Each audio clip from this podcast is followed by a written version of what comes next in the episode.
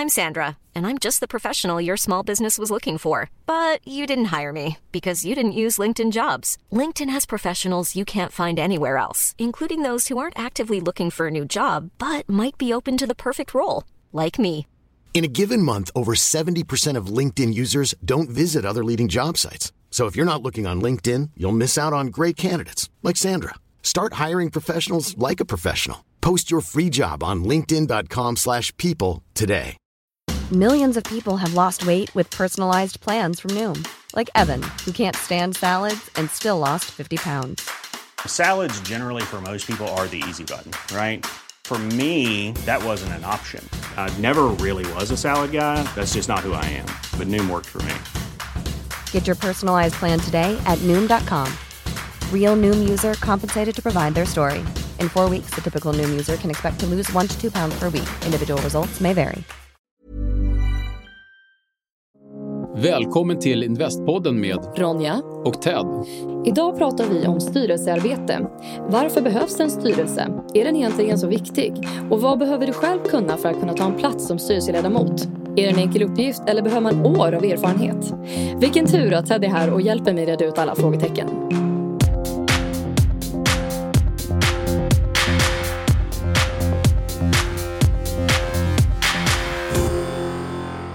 Varje företag behöver en styrelse och därför ska vi reda ut lite begrepp idag om varför man behöver en styrelse. Så vi kan väl börja där Ted. Varför behövs en styrelse? Ja, ehm, nu pratar vi om aktiebolag då. Då, då är det ju faktiskt reglerat i lagen, aktiebolagslagen, att man ska ha en styrelse helt enkelt. Så att man måste ha det. Och sen är det så att i Sverige så har vi en uppdelning av eh, makten kan man väl kalla det för. Då, att du har ägarna, de är liksom en egen enhet. Sen har du styrelsen, de är en egen enhet även om de representerar ägarnas vilja. Alla ägarnas vilja ska jag säga, likartat. Och sen har du självaste ledningsgruppen. Och sen lite grann på sidan så har du revisorn som då är någon typ av tredje oberoende part som ska kolla att fakta stämmer på alla de här tre nivåerna. Då. Så man gör det för att eh, det är lagstadgat, det är det enkla svaret. Eh, Jag tror att det riktiga svaret är för att eh, om du kan få hjälp i styrelsen med strategi och sånt så gör man ju rätt saker och då växer bolaget mycket snabbare och man får mer hjälp. Som att sitta ensam som vd eller ledningsgruppen och undrar hur ska vi lösa det här? Jag är helt ensam. Så vilka sitter då med i styrelsen? Du sa vdn nu till exempel. Eh, Ja just det, vdn kan ju vara invald i styrelsen eller bara föredragande till styrelsen. Så att vdn är inte alltid i styrelsen. Där, där har man lite olika teorier om vad man tycker är bäst. Då. En del tycker att det är bäst att vdn inte är medlem i styrelsen. Det betyder att vdn då inte får rösta. Utan vd får lägga fram nya förslag och vara med när styrelsen säger till eh, och få vara föredragande. Men om vdn är medlem i styrelsen då får ju vdn också rösta. Och där kan man ha lite olika åsikter om. I ett startup så är det ofta så att vdn är ju även grundaren och eh, vill ju gärna rösta för han är också ägaren och eh, kanske ibland största ägaren och vill därför inte släppa sin röst till någon annan. Kanske inte så stor styrelse då heller. Eh, Alltså du blir förvånad. En del, en del av de här styrelserna i nystartade bolag är större än antalet människor i bolaget. Va? Ja men så kan det vara. Du, säg att du har sex olika investerare och alla av något skäl vill sitta i styrelsen. Och Ja, men är när man har tagit, okej, ja. förlåt, när man har tagit investerare ja, men jag Ja. tänkte man var helt nystartade. Vi Nej, tre sitter i källarlokalen och vi tre sitter också i styrelsen. Nej, alltså då har man ju knappt börjat tänka på styrelsearbete utan då är det så här, då gör man ju det för att man måste och Bolagsverket kräver det. Men Så när behöver man en styrelse då? När, när, när, om man säger att vi startar bolag du och jag, när, Ja. när behöver vi ha en styrelse? Ja, Min, min syn på styrelsen är att det är ju ett eh, förlängt nätverk eller en förlängd arm av det du behöver hjälp med. Så att, eh, jag skulle vilja tycka, eller jag tycker verkligen att man tar in en styrelse och jobbar professionellt så fort som möjligt. Det är bra nämligen mot andra bankkontakter. Det är bra när du ska ta in kapital, andra investerare. Och det är bra när du behöver ett bollplank och någon som också är lite committad i, alltså som har åtagit sig att hjälpa till. Så jag tycker personligen att eh, man ska nog lära sig om styrelse ganska snabbt och försöka ta in folk som har varit i styrelse ganska snabbt. För att eh, då får man mest hjälp. Så om vi kanske ska reda ut också de olika rollerna då som Mm. man har i styrelser. Påminner du om elevrådet i skolan om man satt med där? Ja, men För det, gör gjorde, det gjorde ju jag, jag var ju Ja. elevrådare alla år. Ja, men då kan du allt. Då kan jag allt om styrelsearbete, eller hur? Då behöver du inte, då, då är det här överflödigt för dig. Ja, men det, det påminner väldigt mycket om elevrådsarbete eller om någon har sett någon idrottsförening eller bostadsrättsförening så samma, den här typen av arbete det, det, fungerar ju på ungefär samma sätt. Mm. Skillnaden är att styrelsearbetet är ju eh, också reglerat i lag lite grann hur det ska se ut. Då. Man har ju en ordförande och ordförande är då lite teamleader och eh, har man jämnt antal röster så är det så att ordförande har då utslagsrösten. Så är vi fyra i, eh, i styrelsen och två röstar för och två röstar emot, då vinner den sidan som styrelseordförande då företräder om man skulle, vara, skulle väga. Har man mer ansvar också som ordförande? Absolut. Ja, men det har du. Har ett, ehm, all, alla som sitter i styrelsen har ett sysslomannaansvar kallar man det för. Mm. Det betyder att man egentligen är solidariskt ansvarig, alla som sitter i styrelsen. Eh, så att till exempel, vi skojade lite grann om det här innan då, men en av de saker man lär sig när man gått en kurs i och, hur man sitter i styrelse, det är att man ställer frågan, är skatterna betalda? Mm. För att är skatterna inte betalda så är ju bolaget skyldigt och de i styrelsen är faktiskt solidariskt skyldiga. Och det betyder att uh, man kan kräva uh, egentligen respektive person på de pengarna så får de kräva sinsemellan sen. Så mm. om jag startar ett bolag och jag har en styrelse så säger jag mm. Ted, kan inte du sitta med i min styrelse? Så kan du alltså bli personligt ansvarig för skatter som inte betalar i mitt bolag. Ja, precis så är det. Yikes. Mm, ja, yikes. Men det är oftast inget problem utan mm. det räcker med att eh, jag ställer frågan till dig och frågar har du betalt skatterna? Nu om du inte gjort det får du berätta det och berätta varför så får vi ju lösa den uppgiften. Mm. Det betyder inte att jag ska betala dem. Mm. Men om jag glömmer bort det här och vi går en bit och eh, faktiskt bolaget är skyldig skatt då är det så att samhället vill ha sin skatt i alla fall. Och då är du skyldig i styrelsen att se till att skatten betalas. Men det är ju inte det, är inte det enda du är skyldig för. Alltså, du är ju ansvarig för att säkerställa att bolaget sköts rätt, att det är en bra vd eller att bolaget utvecklas. Mm. Mm. Så om man vill sitta med i en styrelse, behöver man gå mm. kurser då innan eller hur funkar det? Nej, man, man, man måste faktiskt inte gå en kurs utan man får bara köra egentligen. Men det, och, och det är en sann med modifikation. I ett börsnoterat bolag finns lite andra regler. Då. Men ett, en vanligt mm. bolag, ett onoterat bolag så behöver inte ha gått någon kurs eller certifiering. Eh, det finns i och för sig vissa områden inom finans till exempel som är lite mer reglerat där man måste ha gjort någonting. Men, Men räcker det att man har gått på Handels eller är det en specifik kurs man ska gå? Nej, man, man går, alltså det man gör är att man tar en specifik kurs någonstans. Mm. Och eh, jag själv till exempel, och nu finns det flera ställen man kan gå på. Men mm. jag har själv gått på Styrelseakademin och de eh, värnar jättemycket om den här grundläggande kunskapen och, och att det ska liksom förbättras med styrelsearbetet. Vad kostar det att gå en sån här kurs? Vet du det? Ja, man får nog kanske titta där. Men det kostar några tusen lappar att, gå en sån här kurs. Det, så det är inte så 150 000? Nej, eller? det är det ju inte. Utan det är liksom eh, mindre tusen lappar. Så en, en mm. dagskurs kanske kostar några tusen lappar. De har lite sådana här temaseminarier. Okay. Så det är inte så att man behöver signa upp sig och gå i skolan igen i ett halvår? Eh, ja, det finns den typen av kurser också. Så att vill man certifiera sig så mm. behöver man gå två dagar och sen tar man faktiskt ett prov också. Mm. Att visa att man också förstått vad man har lärt sig. Mm. Och först då blir du diplomerad och styrelseledamot. Och sen finns det även kurser specifikt för ordföranden och de är lite mer, eh, vad ska jag säga, lite längre, lite större och eh, kanske kostar lite mer. Men det är inte oskäligt på något sätt utan det är verkligen det är en riktigt bra investering om du ska jobba i en styrelse. Mm. Mm. Och varför skulle man vilja jobba i en styrelse? Ja, det finns ju jättemånga olika skäl. Är det, är det för, bara för kontrollfreaks eller? Vad? Nej. jag pekar för mig själv just nu. du är väl ingen kontrollfreak? Nej, inte alls. Nej. Nej, men det, det, ett är att um, det är ett väldigt roligt arbete. Mm. Alltså, det är jätteroligt att få vara med och kanske bistå och utveckla ett bolag. Mm. Och styrelsen är ett sånt arbete som gör det.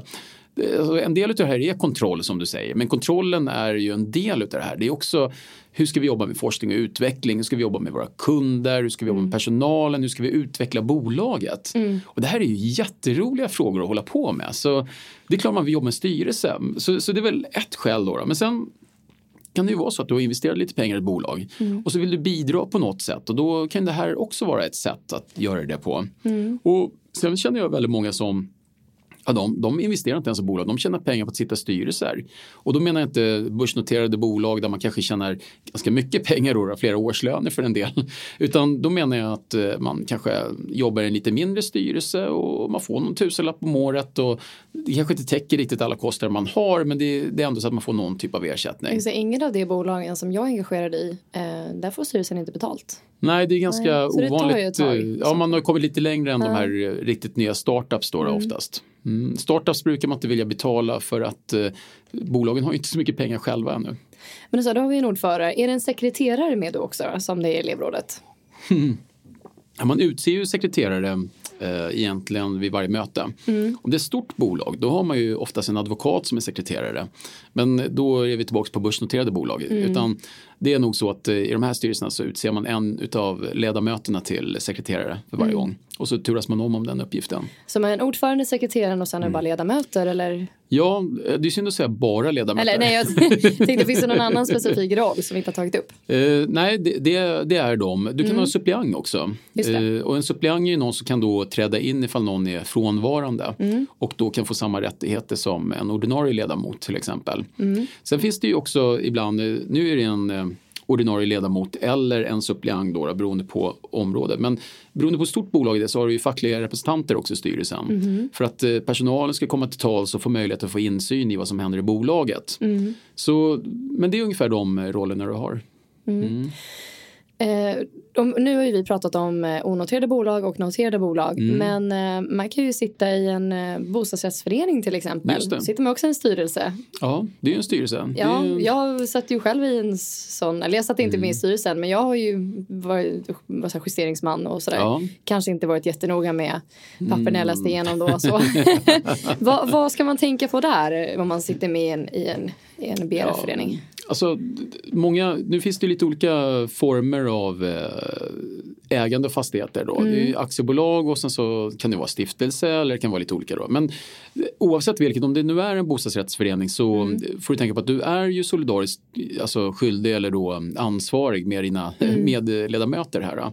Så det ju, kan ju vara bra att veta och förstå sig på liksom, det här med resultat och balansräkning och eh, veta hur likviditeten ser ut så ni har råd att betala skulderna och, och sådana saker. Men framförallt också att eh, ha lite koll på att ni inte fattar beslut som du inte är förberedd på. Ja. Och här är det ganska lätt ibland att man blandar ihop. Det dyker upp en fråga så säger ordföranden men, men Ronja, det här måste vi faktiskt fatta beslut om nu. Och då finns det något som heter beredningstvång enligt eh, ABL, då, aktiebolagslagen, då, där du faktiskt kan kräva att det här skulle faktiskt funnits i tid så jag kunde läsa på. Vi kan diskutera det idag men vi kan inte fatta beslut om det. Eh, Så det kan ju vara bra att veta att man faktiskt har rätten att eh, Är det oavsett fråga? Ja, det är oavsett fråga. Alltså, det, är skillnad på informationsfrågor eller diskussionspunkter. Eller beslutspunkter. Så beslutspunkter, där ska du faktiskt fått materialet i förskott. Då. Och det, det är förvånansvärt att man inte får det alltid, men ibland får man det samma dag eller kvällen innan. Och är det små frågor så kanske de flesta styrelser säger men det där är nog ganska okej. Eh, Det är ingen som är sådär eh, exakt på detaljen att så här ska det vara annars får du annars strunta i det. Men det är förvånansvärt hur ofta man får dåligt med information eller inte tillräckligt med information. Men om man sitter med då i en bostadsrättsförening Mm. och så tycker man att styrelsen är kass eller det finns ingen som vill ställa upp Mm, och ja, sitta okej. med i styrelsen. Eh, går det att ta in någon utanför föreningen då till exempel som kan sitta med i styrelsen? Ja, det går. Det kan du absolut göra. Nu gäller det bara att få någon att vilja ställa upp i din bostadsrättsförening där ni har tagit på er en massa skulder och ingen har berättat i förväg vad ni ska besluta. Eh, Men det kan vara ganska bra att ta in folk utifrån. Och är det så att ni själva inte gått en utbildning då kan det vara ganska vettigt att ta in någon annan som har gått en utbildning. För då, då kanske de kan tillföra då kompetensen och säga men så här ska styrelsearbete gå till. Så slipper man bli överraskad varje gång eh, någonting ska eh, fixas eller lagas eller ordnas. Absolut, för jag kan tänka just att i en, i en bostadsrättsförening så kan ju det, man kan ta ganska lättvindigt på det. Att det, är, Mm. Ja. att, att det är inte lika viktigt som ett annat bolag. Men Mm, mm, just det. framförallt eh, nu med tanke på bostadspriserna har stuckit upp. Så, Stuckit upp, heter det så? Mm. Ja. Stigit heter det ju. Ja. Men då, då finns det ju verkligen föreningar som är ju värda enorma summor pengar. Ja, eh, och med mark och sådär. Så att det, Oh, ja. Och mycket lån också. Jättemycket lån. Eh, så det kan ju Mm. verkligen vara värt att tänka på om det är så att man tycker att det verkar lite kul att sitta med i styrelsen. Har inte riktigt koll på hur det funkar. Eh, eller att faktiskt gå på mötet och höra vad som Mm. Ja. sägs. Det finns ju mycket information. Man kan ju läsa en, en bok också. Hi, I'm Daniel, founder of Pretty Litter. Did you know cats tend to hide symptoms of sickness and pain? I learned this the hard way after losing my cat, Gingy. So I created Pretty Litter, a health monitoring litter that helps detect early signs of illness by changing colors, saving you money and potentially your cat's life. Pretty Litter is veterinarian developed, and it's the easiest way to keep tabs on your fur baby's health right at home. Go to prettylitter.com and use code ACAST for 20% off your first order and a free cat toy. Terms and conditions apply. See site for details. Millions of people have lost weight with personalized plans from Noom, like Evan, who can't stand salads and still lost 50 pounds. Salads, generally, for most people, are the easy button, right? For me, that wasn't an option. I never really was a salad guy. That's just not who I am. But Noom worked for me. Get your personalized plan today at Noom.com. Real Noom user compensated to provide their story. In four weeks, the typical Noom user can expect to lose one to two pounds per week. Individual results may vary. Hey, Dave. Yeah, Randy. Since we founded Bombus, we've always said our socks, underwear, and t shirts are super soft. Any new ideas? Maybe sublimely soft. Or disgustingly cozy. Wait, what? I got it. Bombus. Absurdly comfortable essentials for yourself And for those facing homelessness. because one purchased equals one donated. Wow, did we just write an ad? Yes. Bombas. Big comfort for everyone. Go to bombas.com slash ACAST and use code ACAST for 20% off your first purchase. Om man nu inte vill gå en kurs till exempel. Och man kan eh, lära sig mycket från andra som kanske har varit i en styrelse eller har arbetat i en styrelse ska säga. Kan inte du dela med dig lite? Du har ju suttit i ett, eh, flera olika styrelser. Ja, absolut. Kan inte du dela med dig lite av dina erfarenheter? Jag vet att det var jättebrett men... om The du- good, the bad and the ugly. Ja, Men, men någonting så, så här, den här niten, eh, lär dig av den så slipper du gå igenom den eller? Ja, men jag tror eh, det- är jättesvårt. Alltså varje bolag behöver, det har ju sin egen uppsättning av utmaningar på något sätt. Då, då. Och man behöver generalistkompetens, det behöver man då. då. Men det är jätteviktigt att man har folk som vågar fatta beslut i en styrelse. Och att man kanske har någon specialist som eh, verkligen förstår sig på branschen. Alltså, var och en av oss som jobbar i en styrelse måste ha integritet och säga nej. Ibland får man lite för många ja-sägare. Mm. Eh, och då är det bättre att man har en diskussion om man liksom vågar ta det. Ibland blir man ju då beroende av en ordförande så om man inte har en bra ordförande då blir det kanske lite snarstuckna diskussioner och svårt att få sin röst hörd eller en idé ventilerad. Så några av de värsta exemplen jag har varit med om det är när ordförande liksom försöker tysta ner en fråga och driva sin egen agenda och liksom egentligen kör över alla. Ordförande har ju en roll här att hålla ihop gruppen och utnyttja gruppens bästa, alltså fulla kapacitet och kompetens. Det händer ju inte alltid. Men började du sitta i styrelse innan du gick de utbildningarna eller gick du utbildningarna först? Ehm, ja, men jag, jag hamnade nog så att jag som entreprenör hade ju och skaffade mig en styrelse i något av mina bolag. Och sen vid något tillfälle tog jag in en extern styrelseledamot som eh, började prata om att vi måste formalisera styrelsearbetet och det blir viktigt gentemot banken och nya investerare. Och det var nog först då som jag förstod att det här med styrelsearbete är extremt viktigt om jag ska ha någon trovärdighet. Absolut. Och, och få ett bra nätverk och locka till med bra människor på ledningsnivå. Så jag började som entreprenör, som föredragande och i och för sig då medlem i styrelsen. Men eh, det tog ett tag innan jag förstod. Alltså, min allra första styrelse det var ju mammas restaurang då, då Gamla Bysis på Hornsgatan en gång i tiden. Men där bedrev vi inget styrelsearbete utan det var, det var mamma som bestämde liksom. Det var inte så mycket att rösta om. och det tror jag att alla ni som har varit med familjeföretag känner igen er i.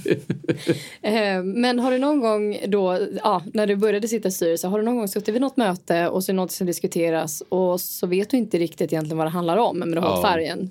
Nej, okej. Eller frågar du allting, jag vet inte riktigt vad det här betyder eller det här uttrycket eller Ja, alltså du känner mig tillräckligt mycket. Det, det gör ju jag. Men, men det är inte alla som gör det. Det, det ska man absolut göra tycker jag. Oavsett vem man är. Man har ju alltid rätt att om jag får säga, den dummaste frågan är den man inte ställer. Så att det är tillbaks till liksom grunden. Men det är ju du också bra på Ronja.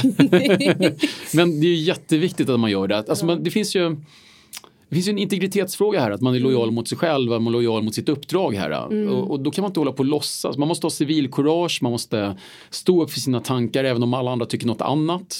Alltså, det är möjligt att jag har fel, men då kan väl de visa mig i sådana fall vad jag inte förstår som de har fattat redan. det måste man vara tillräckligt ödmjuk och liksom ta upp som diskussion tycker jag. För det kan ju vara ganska mycket begrepp och sådär, framförallt i början som man inte känner till. Eh, som man går igenom. Och, man, Ja. Mm. och man, framförallt så gör man ju saker i en viss ordning och så här, det, det finns ju ett regelverk. Ja, det gör det. Eh, och om man inte förstår det där, ska man googla innan eller hur gör man om man ska sitta med i ett möte första gången? Har du några tips för? Ja, ja, men in, innan du ens går med i en styrelse så tycker jag absolut att man kan få rätt att fråga sig varför vill ni ha med mig i styrelsen? Är det någon typ av min kompetens, min erfarenhet, mitt nätverk? Är det, vad är det för någonting ni vill att jag bidrar med? Alltså det tycker jag att man kanske ska ställa sig frågan. Och sen ska man ställa sig själv frågan, vad vill jag bidra med? så att det matchar då, då. Och sen så tycker jag att man kan be att få se tidigare protokoll så man kan få läsa in sig och förstå hur de här diskussionerna har gått. Det är inte alltid de vill göra det för att det kanske är konfidentiellt förstås då, men vill man vara med i en styrelse eller om man vill ha med någon i en styrelse kanske man ska vara lite transparent tycker jag. Men, så, men kan det vara så att, eh, eh, säg nu att man är 25 och man har investerat i ett bolag för första gången, Mm. ett onoterat bolag och eh, så säger de så här, ja men vi behöver någon till som sitter med styrelsen och så Mm. räcker man upp handen och går med. Kan man göra det eller Ja, börja och lära sig på vägen? Mm, det kan man absolut göra. Men jag tror eh, nyckeln är att lära sig på vägen eller ha en mentor eller Mm. så. För att det är ett eget yrke. Alltså, Ja. Man ska ha lite respekt för att om, det hjälper om man förstår ramverket och om man förstår vad Mm. Man kan göra och inte göra. Till exempel så är det väldigt lätt att sitta i en styrelse och alla är bara happy. Ja. man träffas en gång var tredje månad eller varannan månad eller så. Lite mysfika sådär. Ja, men lite mysfika Ja. så. Men, och, och egentligen har man inte fått all information som vdn har och ledningen har. Mm. Och så missar man egentligen att bolaget är på väg åt helsike. Mm. Medan vi sitter här och fikar och tyckte att men det här lät ju bra och vdn Mm. har ju sagt att det här var bra så det är väl okej. Alla verkar glada där på kontoret så det är säkert bra. Ja. Men, men skulle, man, skulle du kunna förklara dynamiken lite där? Säg att vdn inte sitter med i styrelsen Mm. utan att man har en styrelse det är ett onoterat bolag Ja. och sen så har vi vdn och företaget på, på andra sidan. Mm. Eh, Är, är det liksom som en maktkamp emellan eller hur hjälps man åt? Hur, hur ser det ut? Det var en ganska schysst setup där. Vdn sitter på andra sidan och så gestikulerar Ja, liksom. Ni sitter på ena sidan och de andra. Nej, vi kör runda bord alltid så att man inte Ja. ser vem som bestämmer. Jag, jag försöker vara väldigt pedagogisk Ja. för den som har, absolut inte har någon insikt i hur styrelsearbete fungerar. Nej, men så, så är det inte. Utan vdn ser ju oftast styrelsen som en resurs. Mm. Och eh, styrelsen ser vdn som en resurs. Mm. Så att eh, i den bästa världen så jobbar man ju tillsammans och att man försöker hitta nya lösningar. Och, och då krävs det att man har en ganska nykter syn på problem, problemställningen. Mm. Så vdn får föredra då oftast problemställningen och visa var man står. Och styrelsen eh, hjälper till att kanske dra i problemställningen eller belysa olika delar. Mm. Och sen därifrån kan man gå till omröstning. Och Mm. enda skillnaden då om vdn är med i styrelsen eller inte det är att vdn inte får rösta på Mm. liksom, alternativet. Mm. Eller också får han rösta för att han är medlem i styrelsen. Då, då. Mm. Men man ska ju komma ihåg också att en styrelseledamot sen får inte rösta för det som är bäst för den personen. Om jag är Mm. storägare i det här bolaget så får inte jag rösta på det som är bäst för mig. Utan igen, och, och sen kanske det händer i alla fall. Men lagligt sett, enligt den modellen vi har, så ska jag då rösta för det som är bäst för bolaget och aktieägarna. Alla aktieägare. Mm. Eh, och det är klart, det blir en kompromiss. Men det som är bäst för bolaget i alla fall. Teorin är ju att det som är bäst för bolaget borde ju rimligtvis vara bäst för mig också. Ja, det kan man ju tycka. Fast en del blandar ihop de där grejerna. Ja. ja, men vad bra. Är det någonting annat du vill tillägga? Ja, Jag tror eh, det man kan göra är att man, eh, man tar en kurs någonstans och det finns Ja. ett antal, man kan googla och hitta ett antal kurser. Där träffar man andra människor som sitter i styrelsen så man får Mm. komma igång och lära sig hur det går till med arbetet. Och då behöver man bekosta det här själv då? Ja, det behöver man ju bekosta Ja. själv då i sådana fall. Och sen kan det ju vara intressant att veta att det finns ju någonting för er som är med i styrelsen och inte visste om det här innan. Man kan faktiskt få en, en eh, ansvarsförsäkring som man kan teckna. Mm. Och den täcker då inte sånt som man gör som eventuellt skulle vara olagligt förstås. Men den täcker då att i det fallet man skulle bli skadeståndsskyldig på något sätt. Mm. Så får man i alla fall en möjlighet att eh, försäkra vissa sådana saker som var ganska svåra att förutse. Mm. Och det gör det lite lättare, speciellt nu idag när de här eh, kraven på styrelseledamot ökar ju faktiskt. Och det Mm. blir faktiskt mer och mer ansvar på en styrelseledamot. Mm. Och det är inte säkert att man får mer betalt för det utan man får mer ansvar och kanske kan bli större skadeståndsskyldig. Eller så här, du får inga pengar alls betalt per år. Du kan bli skadeståndsskyldig. Ja. Det, det, då låter det ju som ett lite jobbigt uppdrag. Ja, fast det behöver inte vara det. Vet man vad man gör så kan man navigera där jättebra. Jo, men det här kan vi ta upp. Hur kan man lämna en styrelse då, om man inte vill vara kvar? Ja, men det där är bra då. Mm. Jo, ja, men då skriver du till Bolagsverket och säger att du lämnar styrelsen, Mm. rent krasst. Men innan Utan att säga det- någonting till styrelsen. Nej, nej, just det. För innan du gör det vill du prata med styrelsen, du vill prata med ordföranden och kanske med vdn Mm. och prata om varför. Ibland så är det ju bättre för bolaget att man lämnar vid, i samband med en årsstämma eller man väljer ny styrelse. Mm. Så det är lite konstigt ut om liksom två stycken hoppar av mitt i och varför. Och om svaret är jo men eh, jag vill åka ut och resa. Ja, det, alltså det blir svårt att förklara. Liksom. Är det, något annat? det är ju Mm. antagligen något annat skäl. Vad är grundorsaken till det då? Mhm. Men faktum är att om du tycker att det pågår massa konstigheter och du vill absolut inte vara med längre. Då, då kan du skriva ut det själv från Bolagsverket. För det, det kan ju vara ganska viktigt om man Mm. märker att eh, om man nu skulle ha otur och hamna i styrelse där det kanske pågår lite fuffens eller eh, Mm. saker inte sköts korrekt och sådär, att man inte är en del av det. Ja, Det är precis. jättejobbigt att bli medbrottsling med någonting man själv inte ville. Nej, det får man absolut inte vara. Utan, och där kommer integriteten in igen. Man måste liksom vara transparent och tydlig med vad man säger. Och du kan även gå ut ur ett protokoll. Alltså styrelsen så antecknar man ett protokoll till exempel. Och du kan då anteckna i protokollet om du inte håller med att ni har röstat om någonting och säga men då, då var majoriteten som vann och då är jag ledsen Ronja, du förlorade.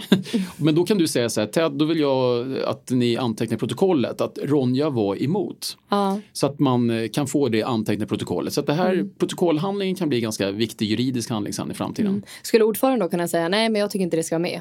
Nej, det kan Eller- man inte göra. Nej. Nej, Utan, eh, Ordförande är inte alls mäktig.